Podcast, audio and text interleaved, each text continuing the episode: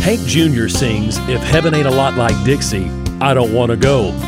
Many people conflate heaven to what pleases us, but the Bible says heaven is for those who worship Jesus.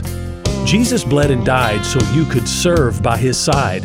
But if you want to stay home like Hank, you'll only have yourself to thank.